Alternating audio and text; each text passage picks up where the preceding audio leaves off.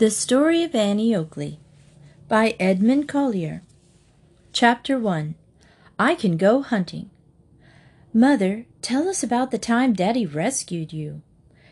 Kept indoors by the threat of storm, six year old Annie Moses was restless. She wanted a story. Her older sister, Sarah Ellen, looked up from the deer hide she was working to soften in a tub. You've heard that a hundred times, she said. Don't bother Mother now. The door of the log cabin swung open.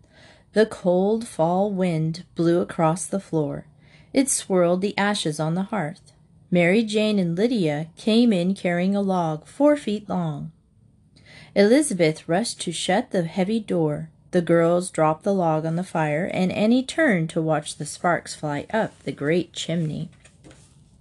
It was a big family for such a small cabin. Four girls older than Annie. John, two years younger, and Huldah, the baby. Annie's mother was sitting in a hide bottom rocking chair, mending clothes. Annie leaned on her arm. Please, mother, she begged. Susan Moses looked down thoughtfully into the little girl's clear gray eyes. She smiled and stroked Annie's chestnut hair. Thee loves that story, doesn't thee, Annie? Yes, mother. Well, so do I. So I'll tell it to thee again. Annie's mother and father were of Quaker religion. They always said thee and thy for you and your. Little John was playing with some chips of wood near the fire. Two year old Huldah was watching him. At the promise of a story, John left his play and hurried over. Huldah trotted after him. The three children clustered so closely around their mother that she could not sew. She put her work in her lap and began. It was back in Pennsylvania. My mother died when I was very young. My father married again. Then he died, and my stepmother married again. My new father was very cruel. He made me work from morning till night, and he beat me. Why didn't your stepmother stop him? Annie interrupted. I would have stopped him. I would have taken you away. Well, my stepmother could not do that, her mother said, and thou art too young to understand why. Be still now, if thee wants to hear the rest. Annie pouted, but held her tongue. A gust of wind rattled snow against the window panes. Her mother looked up anxiously. Thy father is late, she said. I wish he were home. The older girls were bringing in more logs. Pile up plenty, their mother told them. By morning we may have to dig out a way to the woodpile. Go on, mother, Annie recommended. One day my stepfather was about to whip me for some work I had not done to please him. But he had hardly begun when a man on a fine white horse came by the farm. He heard me cry out and came galloping into the yard. He snatched the whip away and warned my father he was never to touch me again. This man had settled not very far off. Later he found out that my stepfather had whipped me again. This time he came over and did not stop to talk. He took me up on the back of his horse and carried me away. Just like that? Like a knight? Annie said, her eyes shining. Just like a knight, Mrs. Moses agreed. What happened then? He left me with friends till I was older, and then we got married. How long did you have to wait? Not long, Annie, only till I was fifteen. By then your father owned an inn on the main road from Pennsylvania to Ohio.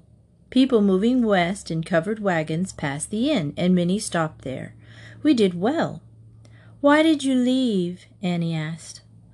One night a gust overturned an oil lamp and set the inn on fire. The inn burned down, and all the money we had saved burned with it. We had no money to start again, so we joined the pioneers going west. We hoped that we could find free land in Ohio and live by farming, so we settled here in Darke County near Greenville. Was it long ago? Long for you, Annie, four years before you were born, but it doesn't seem long to me. Tell us, Annie began, for she never had her fill of stories, but her mother stopped her. Enough for now. It's your supper time. Mrs. Moses put her sewing in the basket and got up. Annie went to the window to put her nose against it.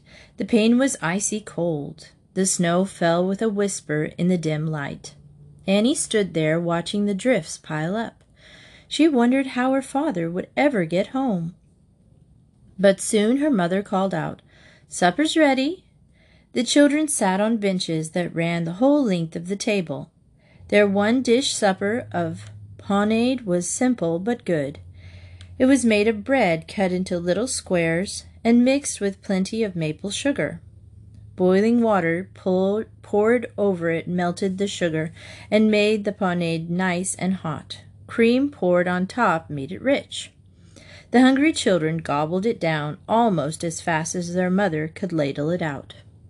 Soon not a scrap was left, and they were fighting to lick the pot. After supper, their mother put the two younger ones to bed. Annie was an impudent child. She could shift for herself. Her mother said while she was tucking in Huldah and John, "'Tis a bitter cold night, Annie. Use all the spare covers thee can find, or thee will freeze." Annie found a buffalo robe and dragged it over her blanket, her blankets. She climbed into the snug bed and lay there sleepily. The buffalo robe was heavy but warm. She pulled it up around her neck, and the coarse curly hair tickled her chin. She could hear the wind whistling around the chimney and driving the snow against the windows. Off in the woods it made a steady roar through the tree tops. Swaying branches squeaked as they rubbed together. And deep in the frost a frozen trunk burst with a sharp crack. Annie knew her mother was worried about her father. That morning he had loaded his wagon with corn and wheat and set out for the mill, fourteen miles away. He planned to have his grain ground into flour and meal, to change some of this at the crossroads store for coffee and sugar, to be home before dark. But it was very dark now, Annie told herself. Perhaps something has happened. As she lay awake thinking about her father, she heard her mother tell Sarah Ellen to leave his place set at the table. She heard the older girls putting her log of wood on the fire. It crackled and blazed up. Annie could see the shadows of the flames playing on the wall through the bedroom door. They were keeping a big fire going. After a while Annie dozed off, but went but with the noise of the storm, the crackling fire, and worry over her father, she did not sleep soundly. Once she woke up and heard her mother praying for her father's safe return. She slept again. Then she woke up from a dream to hear trace chains rattling outside the door. A horse coughed above the wind. Thank God he's back, her mother cried softly. Annie heard her take down the big plank bar and held the door shut. She felt the ice drifts as the door swung open. Jacob! There was alarm in her mother's voice. Annie slipped to the floor and patted out barefoot into the windswept room. Her older sisters were already at the door. Her father was sitting stiffly on the seat of the wagon. He had tied the ends of the reins together and hung them around his neck. He could not guide the horses, but they had found their way home through the blinding snow. Bring an armchair with a blanket, Mrs. Moses said tensely as she hurried out into the storm. Sarah Ellen threw a buffalo robe over a stout chair. She and Elizabeth carried it out, set it beside the front of the wagon. Mary Jane climbed up and took the reins from her father's neck. Then she and her mother, struggling with the weight, eased Mr. Moses into the chair. Annie watched from the door as her mother and three older sisters carried her father into the house. His legs were like logs, and his fingers were curled tightly shut. How he had managed to stay on the wagon seat was a miracle. He shivered a little as they set the chair down in front of the fire. Mary Jane and her mother helped him to the bed and tried to rub some life into the stiff limbs. Lydia and Sarah Ellen unhitched the horses and led them through the drifts to the shelter of the shed. Then the girls carried the supplies into the house. No one paid any attention to Annie. She stood shivering in her bare feet, watching by her father's bed. At last her mother noticed her. She patted her head and said, Go to bed now, Annie. Thee catch cold. One sick person is enough to care for. Back under her buffalo robe, Annie lay awake a long time. She could hear her father tossing and moaning. She wondered what would happen to her and the rest of the family if he did not get well. Next morning she was awakened by the sound her older sisters made, throwing a big log on the fire. The smell of fat bacon and steaming oatmeal were good to her nostrils. She lay there comfortably a minute or two, and then she remembered her father. She dressed quietly and went out into the main room. The door to her father and mother's room was closed. Her mother, at the fireplace, wearily brushed back a lock of her hair from her forehead. She swung out the crane with a black kettle of oatmeal. Annie thought she must have been up all night. How is Daddy? Annie asked. He is not well, child. Sit up now and have thy breakfast. Sarah Ellen and Elizabeth were dressing John and Huldah on a bench by the fire. The children wriggled away and ran to the table. While their mother ladled out the oatmeal, Mary Jane dished up the bacon. Lydia uncovered a Dutch oven that sat on the coals. In it were brown topped biscuits, while milk for the oatmeal and blackstrap molasses for the biscuits. It was quite a breakfast. But Mrs. Moses was too tired to eat. She helped Huldah with her oatmeal and then watched the others. Children, she said at last, thy father is very sick. It may be many months before he can take care of the farm or earn any money. We will all have to buckle down now and work hard.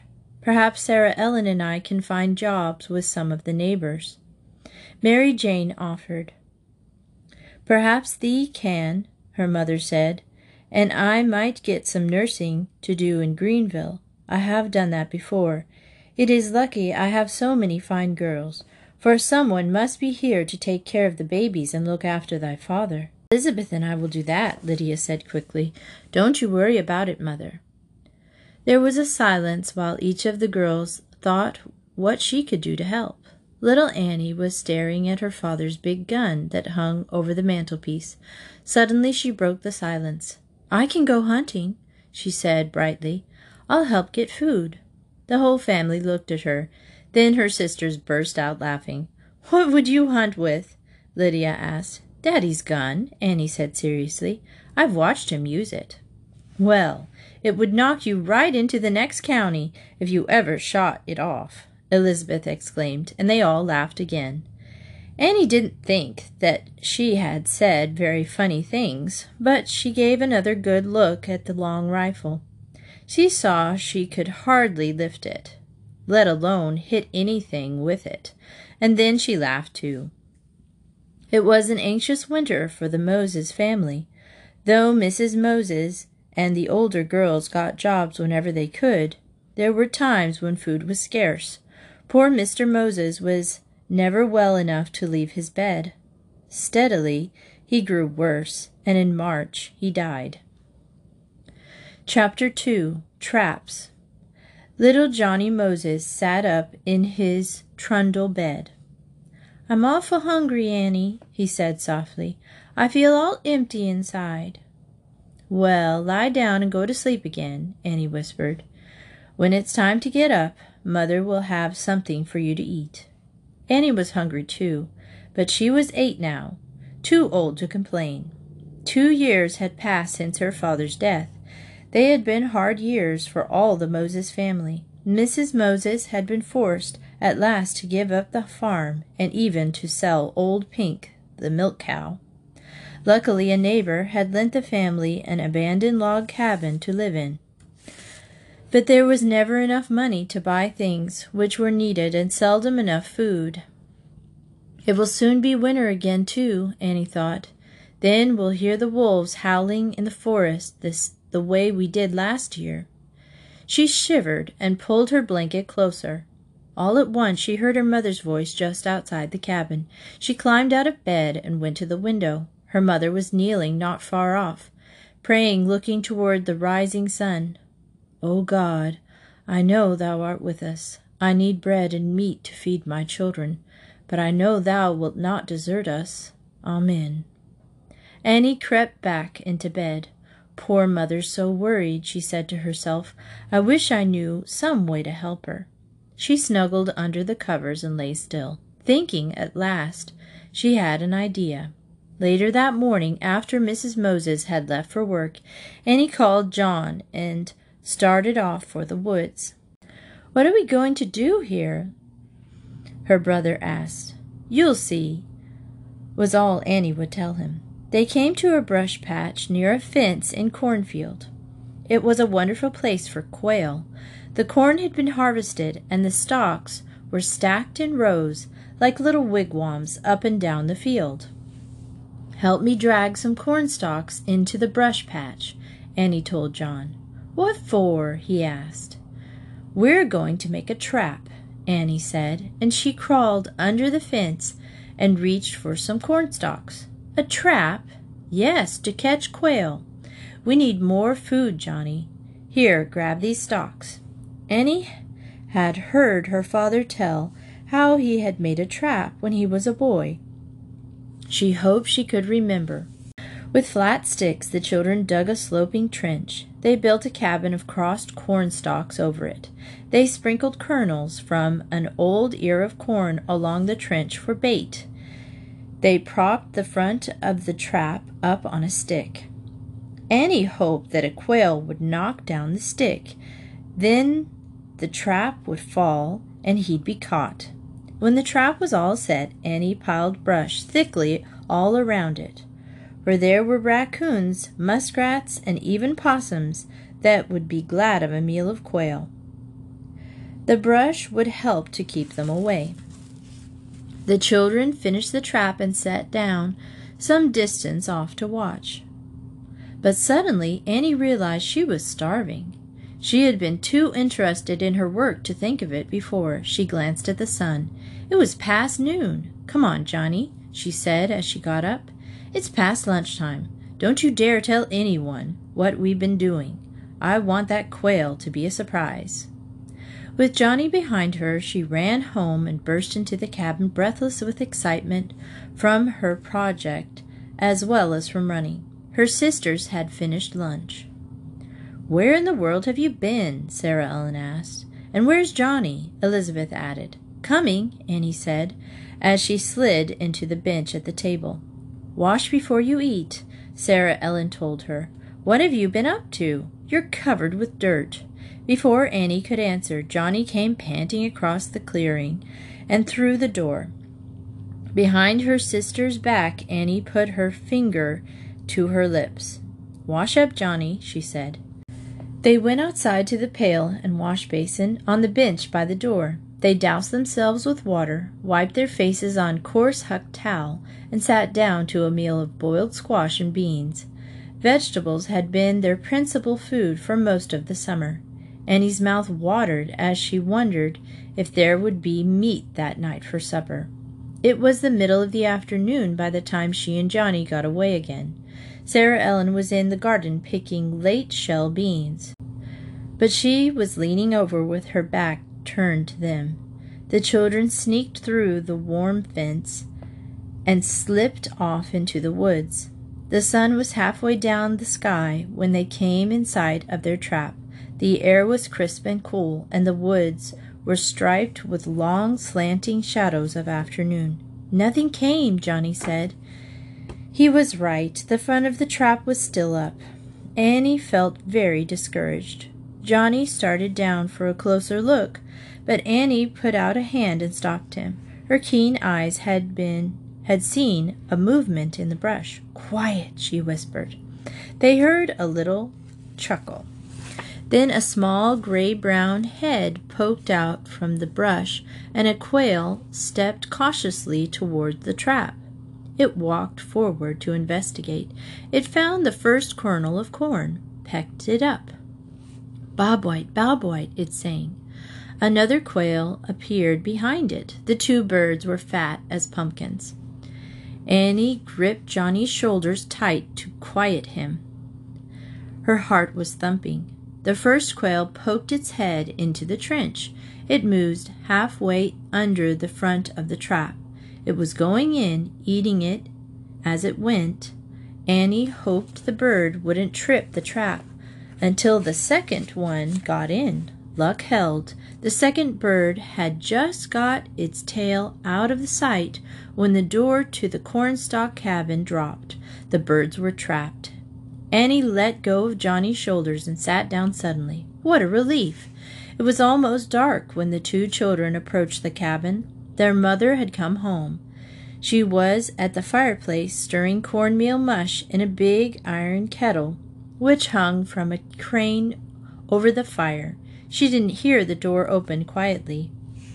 But as she swung the crane out, she saw the children, and her eyes widened with surprise. Each child was grinning broadly, and each carried a plump quail hanging head down. Where didst thou get those? she asked. Trap them, little Annie said proudly. We made the trap, Johnny announced. Susan shook her head. My baby's trapping. By this time, the older girls had clustered around examining the quails. Elizabeth said, How did you kill them? Lifted the trap a little, Annie said, and then they poked their heads out. We hit them with a stick. Mrs. Moses stared at her. I wouldn't have believed thee could do it. Where didst thou learn how? Father used to tell us how he trapped them when he was a boy, Annie said. So he did, and thou remembered it. Thou art a clever little girl, Annie. Annie tried not to look so pleased with herself. Now we'll have meat, mother, she announced soberly. And the Lord knows we need it. All right, girls, pluck and clean the quail. We will have them for supper. Chapter 3 Annie Gets a Gun. All that fall, Annie spent trapping with Little John, scrambling after her, she explored the fence rows and thickets for the best place to set traps. The family had meat to eat, and they were stronger for it. Even so, there were many nights when the children went to bed hungry. Finally, Mrs. Moses decided that she must send little Huldah away for a while to live with friends. But I don't want her to go away, Annie protested. Why must she? Because there will be one less mouth to feed, her mother replied. Annie glanced at the long rifle which hung over the fireplace. If you'd let me try, I could use father's rifle, she said. I'd shoot squirrels and rabbits and maybe even deer. Then there would be meat enough for everyone. No, her mother spoke firmly. Thou art too small to handle anything so dangerous. Thou must not touch that gun. Then let Sarah Ellen or Lydia try. Not me, said Sarah Ellen. I'm afraid of guns. I couldn't hit a barn if I was inside it, Lydia said. So little Huldah was sent away, and the long rifle remained on the hook over the fireplace. It fascinated Annie. Her father had been a good shot. Annie had often watched him load and clean the gun. She remembered that he had always tried to shoot small game through the head. Why spoil the meat? he said. When I was a boy, we used to consider it a disgrace to hit a squirrel anywhere but in the eye. One day Annie's mother and Mary Jane were away at their jobs, and the older girls were off cutting firewood for the winter. Eight year old Annie was at home taking care of Johnny. She was leaning against the porch post, soaking up the last warmth of the fall sun. Her younger brother was building a hut of sticks in front of the cabin. Squirrels were busily collecting nuts from a hickory tree that grew beyond the clearing. One big squirrel scampered along the rail fence about fifty yards away. It sat up with a nut in its paws and scowled it and scowled at Annie. It tore the outer shell off and the nut with its long, sharp teeth and scolded some more. Johnny ran out and threw stones at it. The squirrel twitched its tail angrily and ran up and down the fence. Then it sat up swift, stiffly and began to scold again. Annie watched it, thinking longingly of hot squirrel pie. Suddenly she stood up, called Johnny quietly, and slipped into the cabin. By the time Johnny joined her, she had dragged a bench over to the hearth and was trying to get the long gun that still hung on the hooks above the mantel. Now, children, you should never touch a gun. You should ask your parents' permission. If you want to even look at a gun, you should not touch it, and you should go and tell your parents, hey, there's a gun here, or somebody left it here. Just never touch a gun, okay? This was a long time ago, and this was a life and death situation where they had to have food. So don't touch guns, okay?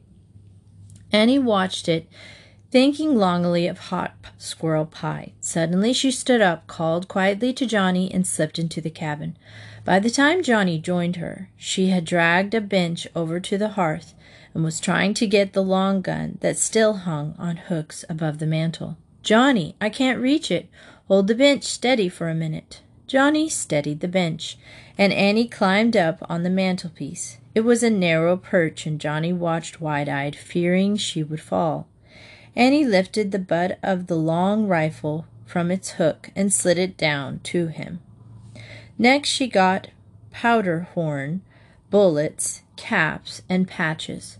She stood on the bench while Johnny held the gun upright. She loaded it, just as she had often watched her father load it. But she poured in a little too much powder.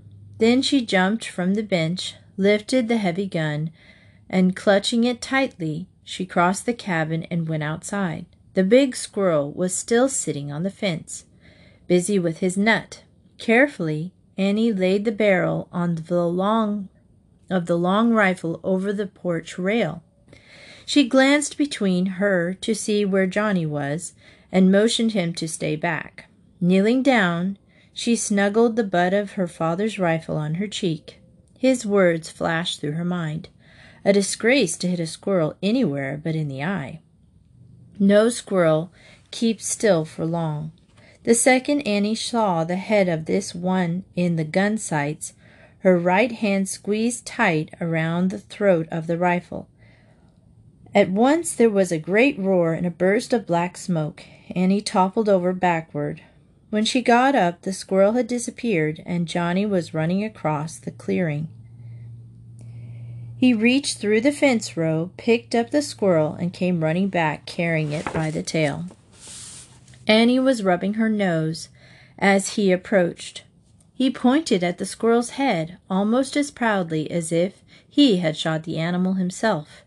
Right through the eye, Annie, he said. Then he glanced up. Wow, look at your nose. Annie didn't know whether to laugh or cry. She felt a little sick because she held the gun too loosely. It had jumped and the butt had banged her nose. She felt of it gingerly. It was sore and swollen, and she began to worry now about what her mother would say.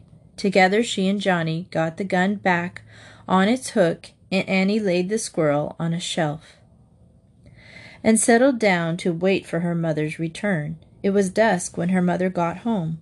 Annie didn't mention the squirrel right away. She was waiting to get up her courage. In the struggle with the bench, some ashes had been pulled out of the fireplace onto the hearth. Mrs. Moses spied them. She reached for her broom and began to sweep them back into the fireplace. Annie was watching her. She knew she should not have done this. As the ashes settled on the hot embers, suddenly there was a sparkling sputter. Her mother stopped sweeping and stared at the fire. She swept in more ashes, more sparkles. She stopped sweeping again. She leaned on the broom and gave Annie a long look. Who's been playing with the gunpowder? she asked sternly. Johnny said nothing. Annie took a deep breath. We, she began. I mean, I. Annie, what happened to your nose? Mrs. Moses looked up over the metal, over the mantel. The rifle was just as it had been. She looked back at Annie. Hast thou been shooting that gun? Yes, mother, I. Her mother spoke gravely. But I told thee not to. I didn't think. Annie caught her mother by the hand and led her to the shelf where she had laid the squirrel. Mother, she said, you know quail are quite scarce near by. If you let me use the gun, I can get more squirrels and rabbits and wild turkeys, all sorts of things. Mrs. Moses sat down on the bench by the table. She drew her daughter to her. Thou art so small, Annie, for such a long rifle. If at that point the other girl came in from the woods, they saw the squirrel at once. Who brought that? Elizabeth asked. Little Johnny piped up. Annie shot it through the head. The two older girls looked her in surprise. Did you, honest? Elizabeth asked. Her mother answered before Annie could speak. Yes, she did, she said proudly. How she ever got the gun down and aimed it, I don't know. Looking down at Annie, she smiled. Next time, thee mustn't spill gunpowder on the hearth. Thee might set the cabin on fire. And Annie, be careful. Annie took this for permission to use the long rifle whenever she pleased. She made hooks to hang the gun where she could reach it. From then on, she was the family huntress.